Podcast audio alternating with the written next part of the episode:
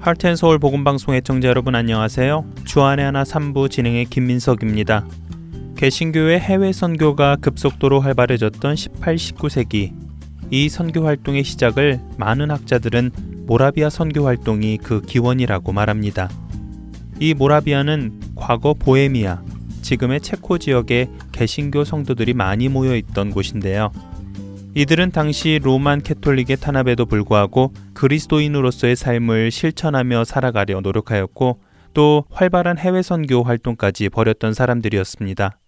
그래서 이 모라비아 사람들의 신앙생활은 후에 영국 성공회 사제였던 존 웨슬리, 신학자였던 조지 휘필드, 미국의 청교도 목사이자 원주민 선교사였던 조나단 에드워드와 같은 영성 있는 설교자들에게 많은 영향을 주었습니다. 또 이런 영성 있는 설교자들을 통해 영국과 미국에서는 복음주의적 영적 부흥과 대각성 운동이 활발히 일어나게 됩니다.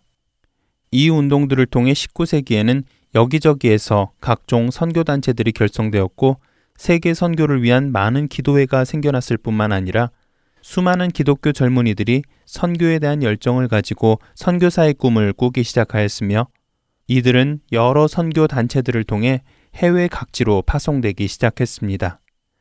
이렇게 해서 아메리카, 아프리카, 또 아시아로 기독교 선교 활동은 확산되고 있었지요. 그 중에서도 오늘은 18세기 사람으로 북아메리카 지역 원주민들을 선교하던 한 선교사의 이야기를 여러분과 나누려 합니다. 당시 북아메리카 원주민들은 영국과 프랑스와 같은 제국들의 침략을 받으며 그들의 식민지 확대로 인해 늘 피해를 보고 있는 상황이었습니다. 이런 상황 속에서 원주민들은 자연스레 피의자 나라 사람들을 적대시하게 되었고 그들이 전하는 복음을 멀리하게 되었습니다. 많은 선교사들이 북미 원주민들에게 복음을 전하고자 노력하였지만 선교 사역은 계속해서 실패를 거듭하고 있었습니다.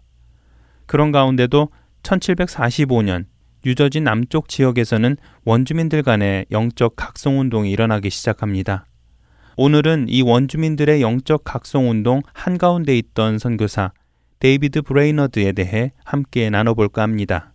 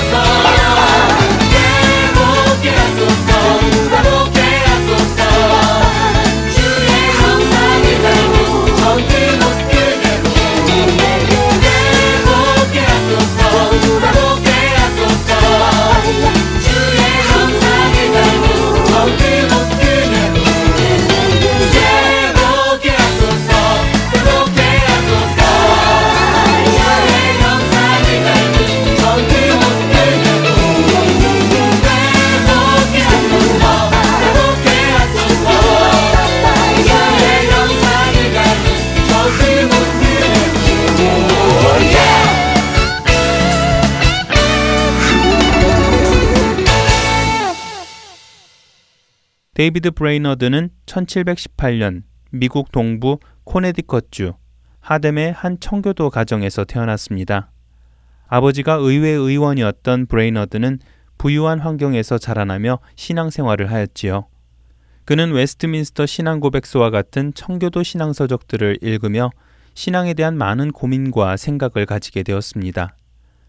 하지만 그가 9살이 되던 해인 1727년에 아버지가 돌아가시는 것을 경험하며 데이비드는 죽음에 대한 두려움과 구원에 대해 고민하기 시작합니다. 또 그로부터 5년 뒤인 1732년에는 어머니마저 세상을 떠나면서 그의 고민은 더욱 깊어지게 되지요. 그 후로부터 그는 끊임없이 짓게 되는 자신의 죄로 인해 죽음 뒤에 있을 심판을 걱정하게 됩니다. 구원의 확신 없이 심판의 날에 자신이 과연 구원을 받을 수 있을까 하는 고민에 사로잡힌 그는 실의와 우울증에 빠져 살아가게 됩니다. 그러나 그렇게 실의와 고민에 빠져 살던 그는 어느 날 그것들로부터 자유함을 얻게 되는 놀라운 기적을 경험합니다. 바로 그가 21살이 되던 때인 1739년 구원에 대한 말씀을 읽고 있었는데 말씀을 읽는 도중 갑자기 말씀이 살아나서 자신에게 말씀하시는 듯한 경험을 하게 된 것입니다. 그리고 그 경험을 통해 자신의 죄가 예수 그리스도의 보혈로 인해 완전히 용서받았음이 믿어지게 됩니다. 브레이너드의 일기에 의하면 그는 그 순간 말할 수 없는 영광이 자신의 영혼에 비추어지는 것을 체험하였다고 말합니다. 그는 그러한 회심의 경험으로 모든 것이 달라져 보이기 시작했다고 말하면서 하나님의 위대하신 사랑과 그 무한하신 은혜로 인해 모든 상황을 기뻐하고 즐거워할 수 있었고 하나님을 사랑하고자 하는 열망이 크게 일어나기 시작하였으며 성경 말씀을 성령님께서 직접 가르쳐 주시듯 새롭게 이해되기 시작하였다고 기록했습니다. 그때부터 브레이너드는 삶의 계획을 모두 바꾸어 주님을 위해 살아가겠다고 결심하는데요. 결심에 따라 브레이너드는 그해 9월에 예일대학에 들어가 신학을 공부하기 시작합니다. 그런데 바로 그해 예일대학을 포함한 코네디컷 지역에는 조지 휘필드 목사의 순회 집회가 열려 영적 대각성 운동이 폭발적으로 일어나고 있었습니다. 많은 젊은이들이 선교사로 헌신하겠다는 결단이 여기저기에서 일어나고 있었지요. 하지만 모든 사람이 이런 현상이 옳다고 하지는 않았습니다. 영적 대각성 운동에 반대하는 목소리도 있었지요. 브레이너드는 이때 영적 대각성 운동에 대한 반대 성향의 단체를 두둔하며 부주의한 말을 하게 됩니다. 그리고 이로 인해 사람들의 구설수로 오르게 되지요. 결국 그는 이 문제로 인해 학교 측에서는 퇴출 명령을 받게 됩니다.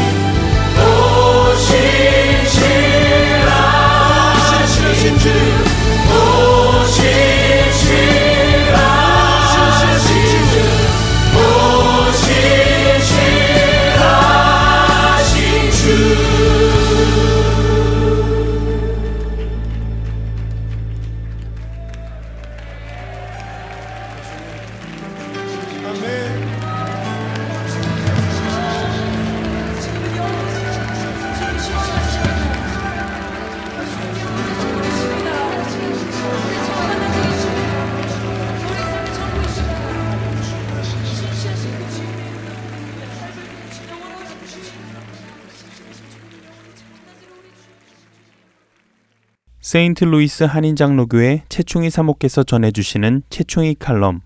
오늘의 제목은 영혼의 번지점프입니다.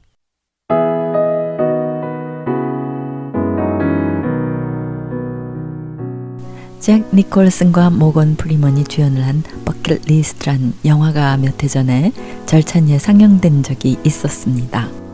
저는 이 영화를 보지는 못했지만요. 영화가 유명해진 이후 버킷리스트란 말이 세간에 많이 회자되어서 이 영화를 알게 되었었죠. 버킷리스트란 죽기 전에 꼭 하고 싶은 일을 적어놓는 목록을 의미합니다. 아마 영화의 내용도 죽음을 앞에 둔 주인공들이 생전에 용기가 없어서 못 해보았던 정말 해보고 싶은 일들을 하나하나 실행해 나간다는 내용이 아닐까 짐작해 봅니다. 버킷리스트. 만일 애청자 여러분들께서 버킷리스트를 만드신다면 어떤 것들을 그 안에 적어 놓게 되실지 궁금합니다. 아, 저의 버킷 리스트도 궁금하시다고요? 네. 저는요, 이 버킷 리스트라는 말을 들었을 때요, 왜인지는 모르겠어요. 하지만 문득 첫 번째로 떠오른 장면이 있었는데요. 저도 생각해 보지 않은 엉뚱한 것이어서 어, 제 자신도 좀 놀랐었습니다. 그것이 무엇이냐 하면요. 어, 번지 점프. 번지 점프입니다. 저도 왜 번지 점프를 하고 싶다는 생각을 하게 됐는지 모르겠어요. 아무튼 제 머릿속에 제일 먼저 떠오른 장면이 번지 점프였습니다. 저는 왜 제가 버킷리스트에 번지 점프라고 써놓을 생각을 했을까? 그런 제 자신을 좀 더 연구해 볼 필요가 있겠다는 생각을 하게 되었습니다. 제가 유일하게 즐기는 운동은 걷기와 수영입니다. 수영은 잘 하지는 못하지만요. 그래도 실내 수영장을 자유롭게 몇 번씩은 왔다 갔다 할 정도로 수영을 합니다. 수영을 누구에게서 배운 것은 아니고요. 옆에서 하는 사람들을 보고 따라하다가 어떻게 어떻게 몸이 뜨고 또 한참 허우적거리고 애를 쓰다가 개구리 수영도 하고 모제비 수영 그리고 자유형도 하게 됐습니다. 처음에는 수영을 하면서도요, 물이 무서워서 발이 바닥에 닿지 않는 곳을 지나갈 때는 가슴이 철렁했고요. 또 바짝 긴장을 하곤 했죠. 그래서 언제라도 손을 뻗으면 옆에 안전대를 붙잡을 수 있는 곳에서만 왔다 갔다 하곤 했습니다. 그러다가 시간이 흐르면서 겁도 없어지고요. 점점 담대해져서 물이 깊은 곳도 여유있게 지나다니게 됐죠. 우쭐해진 저는 그럴듯한 폼을 잡으면서 수영을 즐겼습니다. 그런데 제가 아무리 노력해도요, 할 수 없는 수영 유형이 하나 있습니다. 네, 어떤 유형인지 상상이 되시죠? 저는 배영을 못합니다. 배영은 몸을 뒤집어서 물에 누워서 하는 수영이잖아요. 수영을 하는 분들 말로는 배영처럼 쉽고 편한 것이 없다고 하시더군요.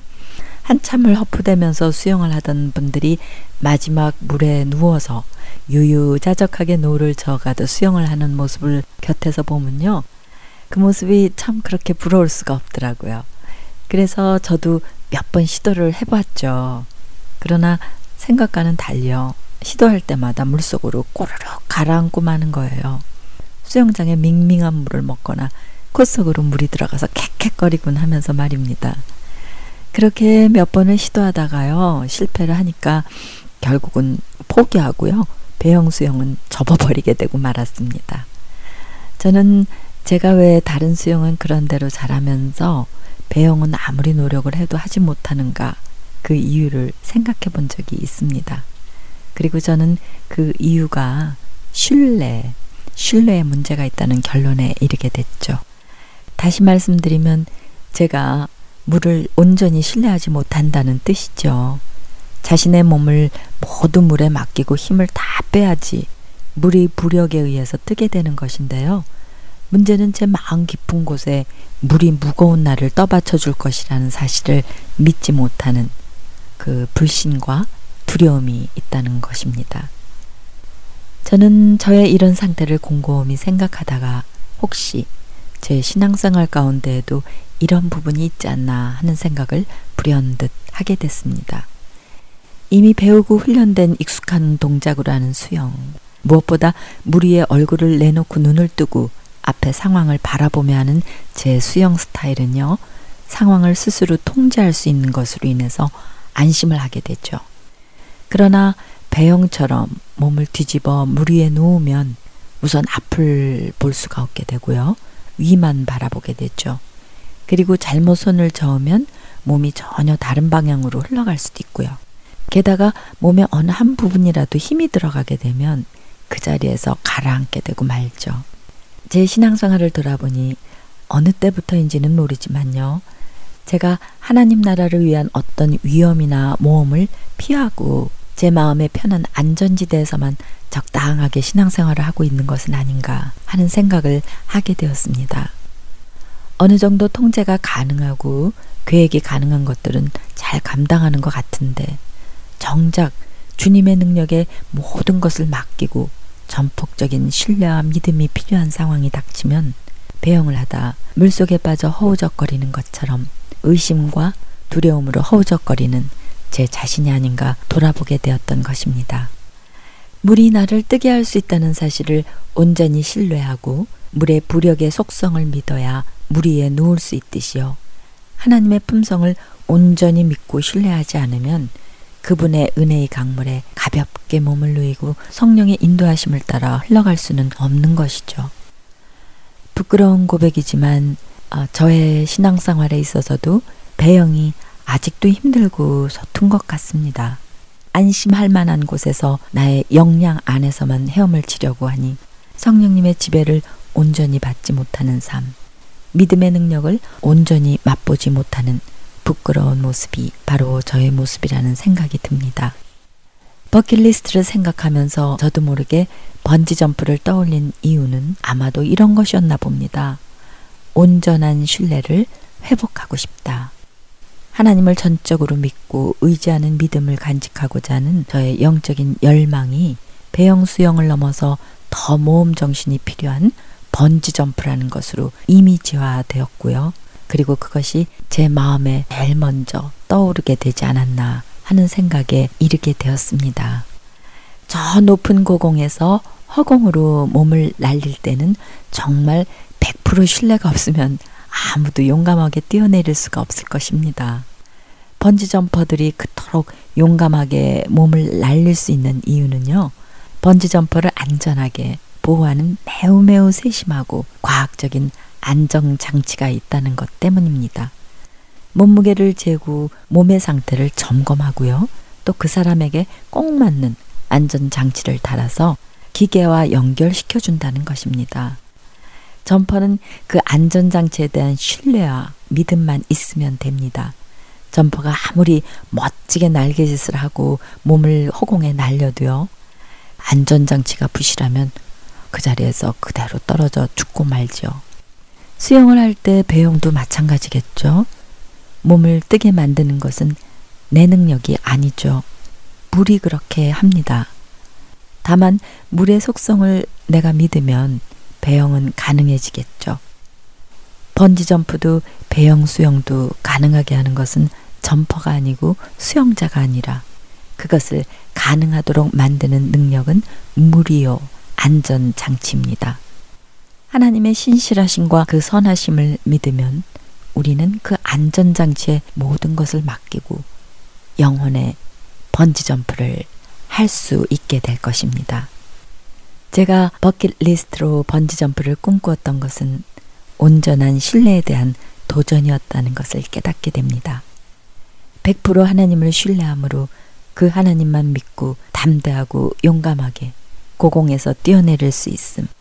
나의 힘을 빼고 오로지 하나님의 선하심에 나의 모든 것을 맡기고 의지하면 성령께서 나를 인도해 가신다는 그 온전한 신뢰를 회복하고 싶다는 영적 열망이 저로 하여금 버킷리스트에 뜬금없이 번지점프를 떠올리게 했다고 생각을 정리하게 됩니다.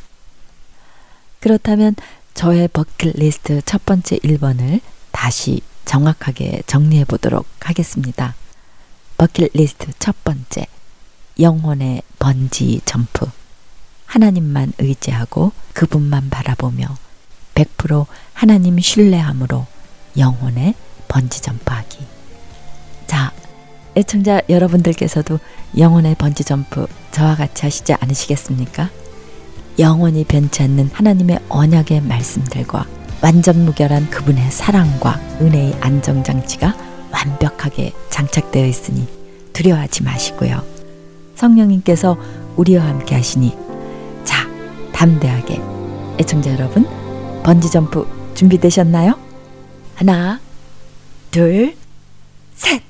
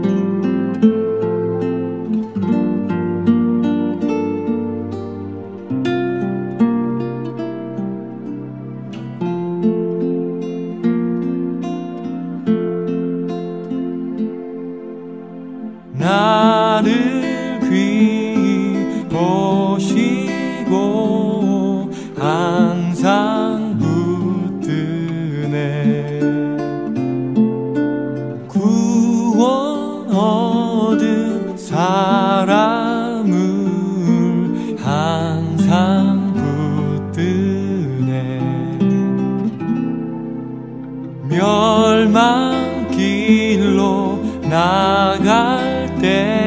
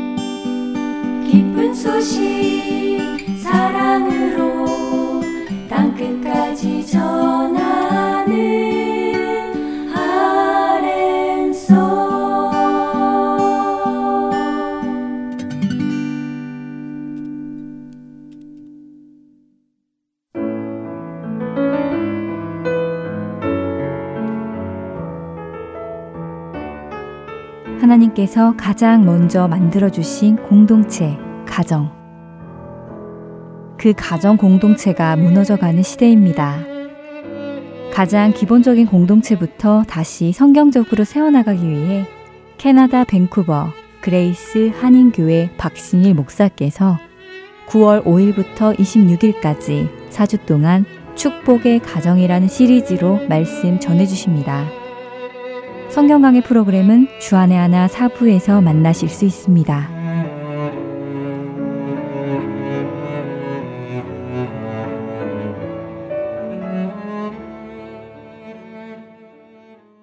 이어서 한국 극동방송에서 제공하는 성경의 파노라마 전해드리겠습니다.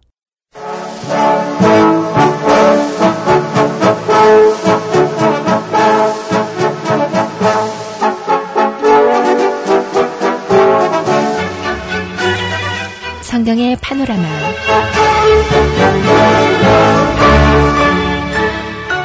성경 속에 있는 길과 생명의 길 동시에 안내하고 있습니다. 성경의 파노라마 노호 목사님이십니다. 목사님 안녕하세요. 반갑습니다. 김성민입니다. 지난 시간에 우리가 이제 고린도 전설을 대충 이렇게 훑어보았습니다. 모든 편지나 성경을 읽을 때 1장이 매우 중요하고요. 1장에는 대개 서론이라든지 총론, 어떤 문제 발단 이런 게 있기 때문에 1장, 2장 그 편지 서두를 좀 잘 읽어두는 게 좋습니다. 그 편지뿐 아니라 다른 성경도 언제나 1장, 2장을 중시해야 됩니다. 그리고 제가 고린도 전서 같은 경우에 마지막 부분을 조금 짚어서 드렸는데 이 마지막 부분도 참 중요해요. 거기에 이제 인간 관계 이야기가 있다든지 아니면 그 편지를 쓴 결론이 거기에 나온다든지 총 마무리하는 이야기가 나온다든지 아까 너희 모든 일을 사랑으로 행하라 하는 그런 말이 나온다든지 이거 아주 중요한 말이거든요. 그래서 마지막 장 끝부분도 아주 잘 읽어야 되겠고요. 그럼 결론이 나와 있으니까 가운데 거는 본론이니까 더 중요하죠. 네. 그러니까 처음도 중요하고 마지막도 중요하고 가운데 있는 부분도 여기저기 보지 말고 차근차근 편지 전체를 이해하려는 어떠한 관계 속에서 어떠한 심정으로 그런 글들이 쓰여졌었는가 하는 걸 알아야만 무리한 해석을 하지 않고 건전한 해석을 할 수가 있습니다. 그제 우리는 읽다가 눈에 팍 들어오는 걸 아주 감정적으로, 개인적으로, 주관적으로 그렇게 성경을 받아들이거나 해석하거나 하는데 그건 아주 위험하기 짝이 없습니다. 맨 먼저 할 일은 성경이 기록되었을 때의 그 사건의 객관적 사실을 바르게 파악한 다음에 그것을 오늘 우리의 삶 속에 조심스럽게 적용하는 그런 그 건전한 해석이 필요하거든요. 그런 의미에서 우리가 이제 고린도 후서를 좀 살펴봐야 되겠는데 신약 성경이 거의 대부분 서신의 형식을 띠고 있거든요. 복음서도 사실은요. 마태복음은 유대인을 향한 복음서고 또 마가복음은 로마라든지 이방인 세계를 향한 그런 복음서입니다. 그 누가복음을 보면은 누가복음은 아예 디오빌로 가카라고 하는 한 대상을 두고 마치 헌사를 쓰듯이 그렇게 기록됐는데 그럼 뭐 전부 다 나머지 다 서신이죠. 사도행전도 역시 누가복음 속편으로 디오빌로 가카에게 보내지는 그런 편지 형식을 띠고 있고요. 요한복음은 이제 좀 신학적입니다. 처음부터 그 당시에 이제 그 온 세상에 창궐했던 영지주의의 이단에 혹시 교회가 물들지 않겠나 싶어서 예수 그리스도의 신성과 함께 육체로 되어서 오셨던 분을 강력하게 증거하는 그런 증거 문서이지요. 나머지는 몽땅 다 서신인데 요한계시록도 따지고 보면 아시아 일곱 교회에 편지하노니 하면서 그 계시록이 쓰여집니다. 그렇다면 신약 성경에서 요한 복음 한 것 말고는 전부 어떤 편지 형식처럼 이렇게 갖추어져 있거든요. 편지 글이라는 것은 일단 그 딱딱하지가 않습니다. 되게 그 정감이 있고 아주 그 편안하게 그저 이해할 수 있는 편지를 누가 뭐 논문처럼 그렇게 뭐 어, 골치 아프게 그렇게 쓰진 않거든요. 참 감사한 일인데 때로는 편지이기 때문에 오히려 어려운 때가 있어요. 주고받은 사람의 그 사정들을 정확하게 모르면은 무엇 때문에 이런 말을 했는가 해서 어떤 말들은 조금 이해가 안 되는 그런 부분이 있습니다. 네. 가령 우리가 이제 예를 들어서 구약에도 보면 우리 지나왔지만은 어떤 데는 좀 어려운 부분인데 그 왜 어려우냐 하면은 이스라엘 나라가 아니고 그 주변 다른 나라들에게 책망한다든지 그런 예언이 나올 때는 어렵습니다. 왜 어려우냐 하면은 사실 우리가 이스라엘 나라에 대해서 역사를 좀 알지만은 이스라엘 역사를 다른 나라에 대해서는 그 나라 역사에 대해서 별로 아는 게 없어요. 예, 그럴 때는 성경이 어려워지는 거죠.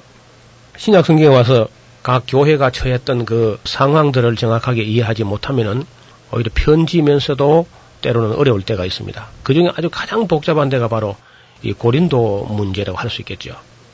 고린도 후서는 우리 성경학자들 아주 애매기는 편지 중에 하나입니다. 구조가 앞부분에 보면은 바울이 아주 조심스럽게 이야기를 시작하고 위로한다든지 어떠면은 사과하는 그런 입장에서 조심조심 이렇게 이야기를 써나가고 있고요.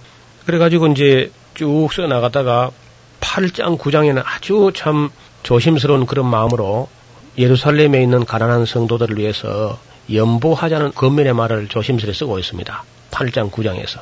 그런데 그렇게 연보하자고 이제 조심스럽게 말씀을 하신 후에 10장부터 13장까지는 기억한 어조로 어떤 면에서 막 감정을 폭발하는데 그건 뭐 굉장하거든요 그 내용이. 네. 그래서 이제 이 편지를 놓고 온갖 성경학자들이 도대체 이 어른이 왜 이 편지를 이렇게 썼을까? 아니 연보하자고 잘 달래놓고는 그렇게 뒤에서 감정 폭발했던 기분 나빠서 누가 연보하겠냐고. 그래서 성경 본문 자체를 올바르게 파악하는데 고린도 후서는 상당히 그 어려움이 있습니다. 다른 서신은 뭐 그런 게 없는데 고린도 후서는 상당히 그렇게 곤란하게 만들지요. 만약 우리가 성경을 이렇게 공부하지 않고 단지 뭐 지금까지처럼 뭐 요절 한두 절 대부분 이 성도들이 고린도 후서에서 그저 절겨 암송하고 하는 요절은 한 두 구절이 있어요. 그런 적 누구든지 그리스도 안에 있으면 새로운 피조물이라 이전 것은 지나가시니 보라 새 것이 되었다. 한절 뭐 되게 다 암송을 하고 또 경우 이제 그 사람은 후편나 쏘고 날로 새롭도다. 뭐그 두 절 정도를 암송한다든지 혹은 이제 주의 영이 계신 곳엔 자유함이 있느니라. 뭐 그런 정도 암송하면 그저 그래도 수준급입니다. 다시 말해 편지 전체를 알려고 하질 않는 거죠. 대부분 그만 어려우니까 골치 아프니까 성경 그만 중요한 구절만 하나 빼다가 외운다. 그런데 사실 제가 방금 여기 소개했던 5장 17절이라든지 아니면은 그 사람은 후편나 쏘고 날로 새롭도다 한다든지 이런 말씀들은 고린도 후서가 기록된 그 진지한 목격하고는 거의 상관도 별로 없는 그런 내용들이에요. 그렇게 우리가 만약에 고린도 후서뿐만 아니라 신구약 66권을 한 권도 제대로 이해하지 못하고 이렇게 저렇게 그저 편리한 대로 요절만 하나씩 뽑아다가 암송하고 이리저리 활용하고 말아버리면은 편지는 아무 의미가 없게 됩니다. 그 편지가 담고 있는 깊은 교훈이나 이런 것은 아무 의미가 없는 거죠. 그래서 지금까지 우리가 기껏 성경 공부한다는 것이 그런 식으로 해버리고 또 이제 강해 설교를 하는 경우도 편지 한 장 그저 고린도 후서 전체 1장부터 13장까지를 한 번 설교나 두 번 설교 때 끝장을 내볼 정도로 이거 압축을 빨리 해버려야 사람들 마음속에 속히 이 편지가 들어올 텐데 한 절 가지고 막 한 30분씩 한 주간씩 이렇게 지나가게 되면은 너무 긴 시간에 걸쳐서 성경이 읽혀지기 때문에 전체가 들어오질 않아요. 네. 이렇게 이제 우리가 성경을 배우는 사람이나 가르치는 사람들이 조금 더 생각해 볼 문제라고 봅니다. 편지가 한 장 왔으면 금방 단숨에 다 읽어야 되죠. 그렇죠. 예, 그렇게 해야 편지가 쏙 들어오는데 한 절 읽어놓고 뭐 또 일주일 있다가 또 한 절 읽고 나면 뭐 앞에 다 까먹고 네. 앞뒤 연결도 안 되고 그리고 또 과잉 해석이나 지나친 해석은 성경 기록되는 목적에서 벗어나는 위험이 상당히 있습니다. 그래서 성경을 특별히 그 서신서 같은 경우는 가능하면 짧은 시간에 단숨에 일단 다 읽어놓고 저희 교수님 좀 그렇게 해봅니다. 웬만한 서신 같은 거는 하루 저녁 설교 아니면 두 번 설교 정도에서 이렇게 정리를 해보는 그런 방법을 취하고 있습니다. 그러니까 성도들에게 귀에 들린다는 거죠. 그리고 편지가 오고 간 그 사연을 먼저 그 당시의 그 분위기 아니면 사정, 그 기록한 사람의 심정 이런 것을 이제 살펴서 소개한 다음에 그냥 편지를 쭉 읽으면은요 전부 이해가 되는 거라요. 그래서 설교할 때보다 더 쉽게 성경 자체를 설명한 다음에 거기서 읽어주면은 성경이 쉽게 그려 마음속에 들어온다는 겁니다. 먼저 고린도 후서 이제 1장에서 보면 굉장히 그 위로라는 말을 여러 번 하는데 아마 공부하시는 분들은 여기 바울이 고린도 교인들을 꽤 많이 위로하고 있구나 하는 것을 느낄 수가 있을 겁니다. 그리고 바울이 이제 두 번 이미 갔다 왔었고 세 번째 지금 가려고 하고 있는 그런 이야기를 쓰고 있고요. 더 이제 안타까운 일은 이 아까 번에 우리가 읽었던 고린도 전설을 디모데가 가지고 갔는데 그것을 받아본 고린도 교인들의 반응이 참 문제였어요. 그걸 읽어보고 아 이게 바로 진리고 이게 사실이고 이렇구나 하고 깨닫고 교회가 달라졌으면 참 얼마나 좋겠습니까? 그런데 그게 그렇게 된 게 아니고 고린도 교인들이 또 다시 바울에 대해서 함부로 말하는 사람들이 막 생겨난 겁니다. 심지어 어떤 못돼 먹은 고린도 교인들이 바울을 다리 못 차서 난 사람 같으다. 아, 네. 만삭되지 못하여 난자 같다. 바울이 자기가 하고 싶어 한 게 아니고 예. 고린도 교인들이 늘상 그저 몇몇 사람들이 고리 말을 한 겁니다. 그건 왜 그러냐면은 우리가 뭐 좀 외람된 얘기입니다만은 바울이 외모가 그리 출중하지 못했다 그래요. 키가 좀 작은 편에 속하고 머리가 이게 대머리처럼 되어 있고 눈썹은 또 진한 눈썹이 한테 붙었고 양쪽 눈썹이 코는 매부리 코고 다리는 이게 안짱다리처럼 됐고 말은 따따붙하고 병은 있어가지고 눈이 침침하고 여러 가지 질병 때문에 늘 옆구리에 찌르는 것이 있고 결혼도 하지 않았고 이제 이렇게 하니까 외모가 뭐 그렇게 출중하지 않죠. 그런데 그의 얼굴이 때로는 사람이고 때로는 천사더라 그런 기록이 남아 있거든요. 네. 외모가 그런데도 불구하고 때로는 그 얼굴이 천사고 때로는 사람이더라 그런 말이 기록될 정도인데 어떻든 이제 바울의 어떤 영성이나 그의 진정한 실력을 알지 못하는 사람들은 대개 그것만 보기 쉽습니다. 허우대만. 볼 때 뭐 남자가 그렇게 체구가 너무 왜소하고 약하고 하면 이제 그 밀시당해 싶고 또 바울이 웅변이 없었다 그래요. 음. 예, 앉아서 이렇게 편안하게 이야기하는 거는 뭐 아침부터 밤이 맞도록 이야기할 수 있는 분인데 네. 서서 이렇게 하는 것은 연설이 이렇게 뭐 방력이 없고 웅변이 없다. 그래가지고 이제 고린도 교인이 철없는 그런 소리를 많이 했던 것 같은데 그래서 고린도 후서를 보면은 바울이 고린도 교인들의 그런 반응에 대해서 상당히 그냥 감정이 또 나서 나도 기왕에 말을 시작했으니까 기탄 없이 나도 할 말 좀 하겠다. 이렇게 해가지고 도저히 우리가 상상할 수 없는 그런 감정을 나타내는 그런 장면이 나옵니다. 제일 큰 문제가 이제 분파 문제 이제 그런 것도 있고 고린도 내부보다도 이제 바울과의 관계에 또 문제를 일으킵니다. 어떤 문제가 발생했을 때에 누군가가 그 문제를 수습하려고 하면은 그 수습하려고 하는 사람과의 그 교회의 관계는 매우 중요한 것인데 그럼요. 여기 이제 사도 바울의 사도직에 대한 중상이 있었어요.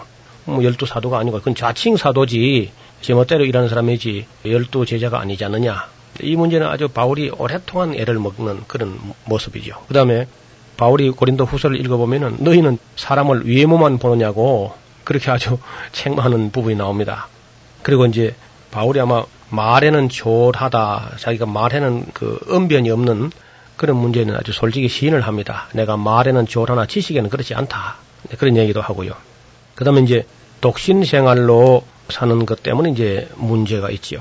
오늘날도 이제 교회에서 교역자가 여성들인 경우는 좀 나은데 남자들인 경우에 독신은 거의 바람직하지 않다고 봅니다. 왜냐하면은 그 젊은 여성들을 교회에 나가게 하는데 그 염려가 되는 거죠. 그래서 바울이 독신으로 사는 것도 이제 그 선교에 때로는 좋은 점도 있지만은 아주 불편한 점도 상당히 많이 있었을 겁니다. 그 다음에 담력이 없고 바울은 그 말씀을 전할 때에 편안하게 아마 조용조용하게 그렇게 말씀을 하셨던 걸로 알고 있어요. 그러니까 이제 사람들이 담력이 없다는 거죠. 설교의 방력도 없고 담력도 없다. 그리고 이제 바울이 한번 그 고린도 교회를 방문할 계획을 이야기하고 내가 한번 가겠다고 했는데 안 간 적이 있습니다. 그래 놓고는. 안 간 것인지 못 간 것인지 이제 우리가 해석하는 사람 따라서 다른데 바울은 내가 가지 않은 것은 너희를 아끼기 위해서 안 갔다 이렇게 말하는데 고린도 교인들은 아니 성령으로 행하는 사람 같으면은 온다고 해서 와야지.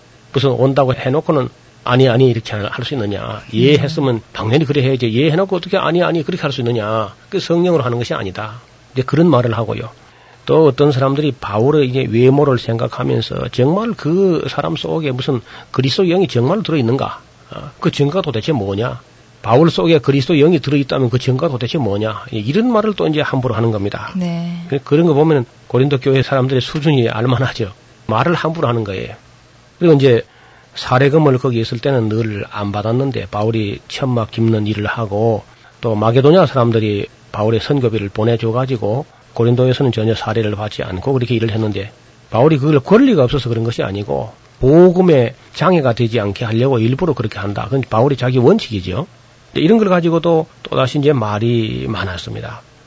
더 나아가서 이제 바울에게 있어서 몸에 그 질병이 아마 무슨 병인지 정확하게는 알 수가 없어요. 없으나 어떻든 그것이 본인에게도 참 부담이 되고 심지어는 보는 사람들에게도 시험이 될 정도였다는 겁니다. 육체에 있는 사단의 가시가.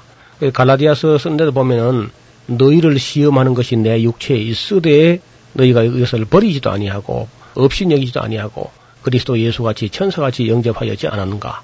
그런 말을 하는 거 보면은 바울에게 있었던 그 치명적인 육체적인 결함이 있었던 것 같아요. 그래서 이 병을 좀 낫게 해 주셨으면 좋겠습니다. 기왕에 저를 일시키시려면은 이 병부터 좀 고쳐 주옵소서 아마 주님께 간절히 기도했던가 봐요. 네. 아니 뭐 바울을 통해서 다른 사람의 병이 많이 낫지 않습니까? 그 다른 사람 병은 나는데 바울이 자신이 병이 안 나으니까 그 철딱선이 없는 또 그리노 교인들이 무슨 죄가 있든지 무슨 결함이 있으니까 안 낫지 왜 남의 병은 낫는데 바울 자기 병은 안 낫는가 이렇게 해가지고 이제 바울의 아주 속을 저기 썩이고 있는 그런 장면이 있습니다. 그 바울을 이제 외모를 가지고 자꾸 무시하고 하니까 바울이 그 고린도 후서 10장, 11장 여기 넘어가면 뭐 자기 항변을 우리가 상상하기 어려울 정도로 격한 감정으로 또 해명을 하는데 이제는 이것은 내가 지금 하는 것은 주를 따라 하는 게 아니고 나도 지금 화가 났기 때문에 기탄 없이 나도 할 말 좀 하겠다. 뭐 이렇게 나오는 거예요. 바울은 기록하다가 이 부분은 주를 따라 하는 게 아니다. 또 어떤 분은 내가 명하지만 이것은 주의 명령인 줄 알라. 이렇게 구분이 나요. 네. 그런데 물론 그 편지 속에 있는 건데 그걸 하나님께서 뭐 빼지 않고 이거는 주를 따라 하는 말이 아니다 할지라도 역시 바울은 주 안에 있습니다. 완전히 그의 생각이라든지 이런 거죠. 그러니까 다시 말하면 감정 폭발을 한다 할지라도 자기는 이것이 성경이 될 거라 생각하지 않고 완전히 감정이 나서 쓰는 거니까 이건 주를 따라 하는 말이 아니다. 그러 쓰고 있지만은 하나님께서는 바울이 감정을 폭발할 때도 주님 밖을 나가 있지 않고 주님 안에 있었다는 겁니다. 그래서 결국은 그 편지들이 다 성경이 되었는데 바울 자기 자신이 생각할 때는 이거는 주를 따라 하는 말이 아니고 나도 지금 화가 났기 때문에 내할 말을 좀더 한다. 그렇게 이야기를 합니다. 십장을 한번 펴보시면은요. 우리는 다른 사람들처럼 뭐 남의 걸 가지고 자랑한다든지 자기 자신을 가지고 자기 자신을 비교하면서 자랑하는 그런 것이 아니다. 그런 얘기를 합니다. 우리가 어떤 자기를 칭찬하는 자로 더불어 감히 짝하며 비교할 수 없노라. 그러나 저희가 자기로서 자기를 헤아리고 자기로서 자기를 비교하니 지혜가 없도다. 그는 바울을 반대하는 고린도의 어떤 사람들을 놓고 하는 말이죠. 그러나 우리는 분량 밖에 자랑을 하지 않고 오직 하나님이 우리에게 분량으로 나눠주신 그 분량의 한계를 따라 사노니 곧 너희에게까지 이른 것이라. 그런 얘기를 합니다. 그리고 이제 11장에 넘어가면 바울이 한번 자랑을 한번 해보겠다는 거죠.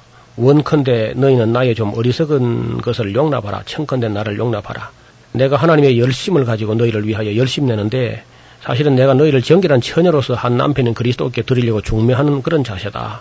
뱀이 그 간사한 계교를 가지고 하와를 이와를 미혹한 것 같이 너희 마음이 그리스도를 향하는 진실함과 깨끗하면서 떠나서 부패할까 정말 내가 두려워한다.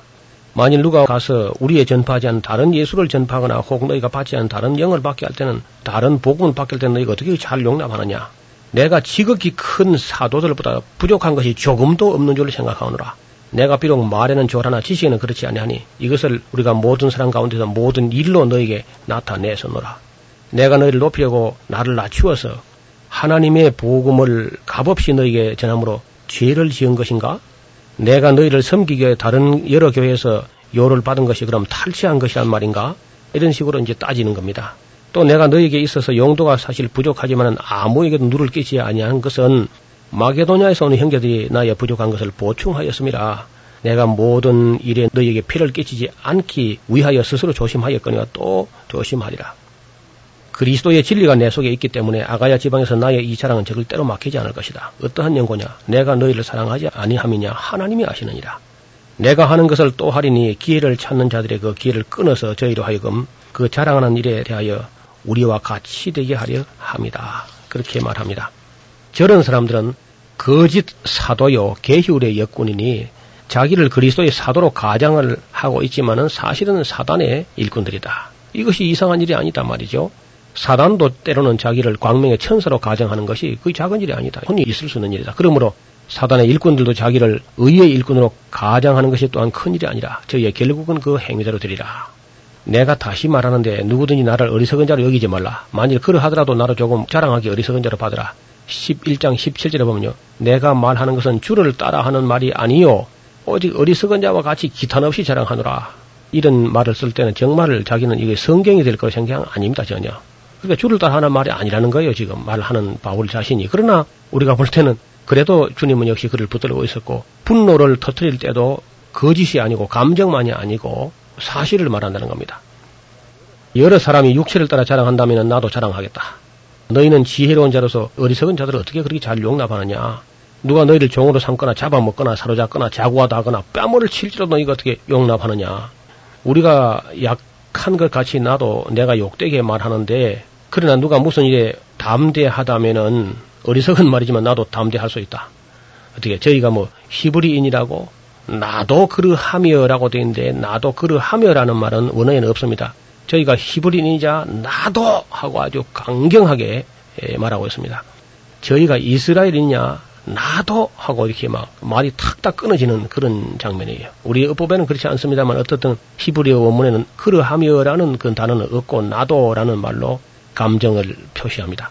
저희가 그리스도의 일꾼이라고 정신 없는 말을 내가 하는지 모르겠지만 나는 더욱 그러하다.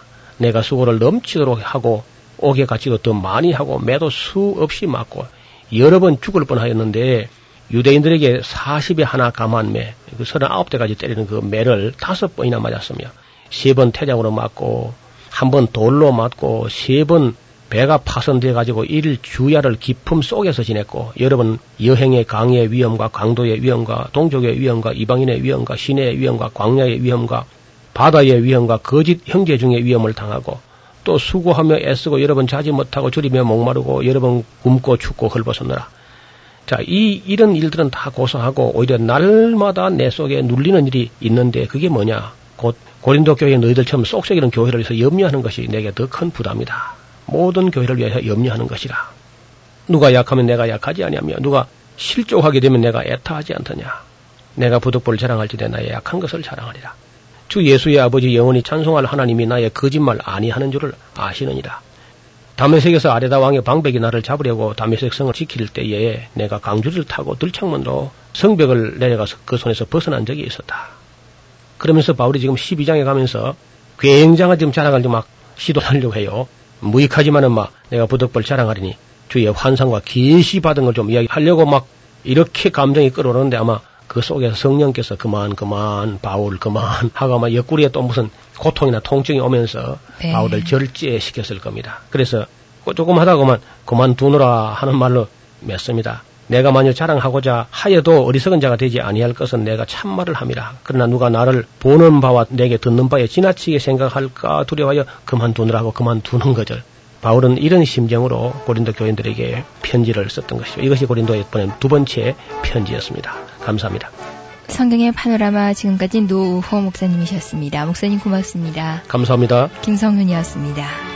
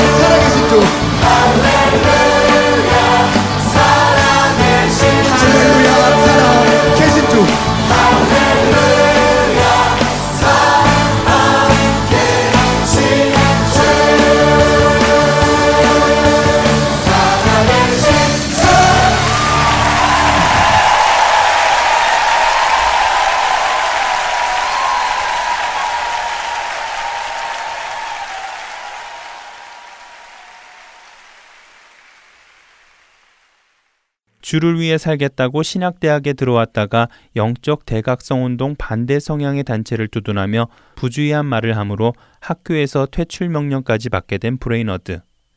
이 일로 인해 브레이너드는 한동안 실의에 빠지게 됩니다. 주를 위해 아무것도 할 수 없다고 생각하게 되었지요. 하지만 이것이 그의 인생의 큰 전환점이었습니다. 이 일이 있은 후 그는 여러 목사들로부터 다양한 신앙 교육을 받을 기회를 얻게 되었고 하나님 나라 확장에 대한 사명의 눈을 뜨기 시작합니다. 이렇게 하나님 나라 확장에 대한 사명의 눈이 떠지자 그의 눈에는 여러 지역에 흩어져 살고 있는 미국 원주민 부족들이 보이기 시작하였습니다. 그의 마음에는 그들을 향한 관심이 생기기 시작한 것이지요. 이때부터 그는 그들을 그리스도에게로 인도하고자 하는 마음과 함께 예수 그리스도의 복음을 받아들일 수 있게 해달라고 그들을 위해 기도하기 시작합니다. 다음 주 이 시간 미국 원주민 부족을 선교했던 데이비드 브레이너드 선교사의 이야기를 계속해서 전해드리겠습니다. 한 주간도 영의 눈이 뜨이기를 주님께 간구하시는 여러분이 되시기를 바라며 주안의 하나 3부 마치겠습니다. 지금까지 김민석이었습니다. 여러분 안녕히 계세요.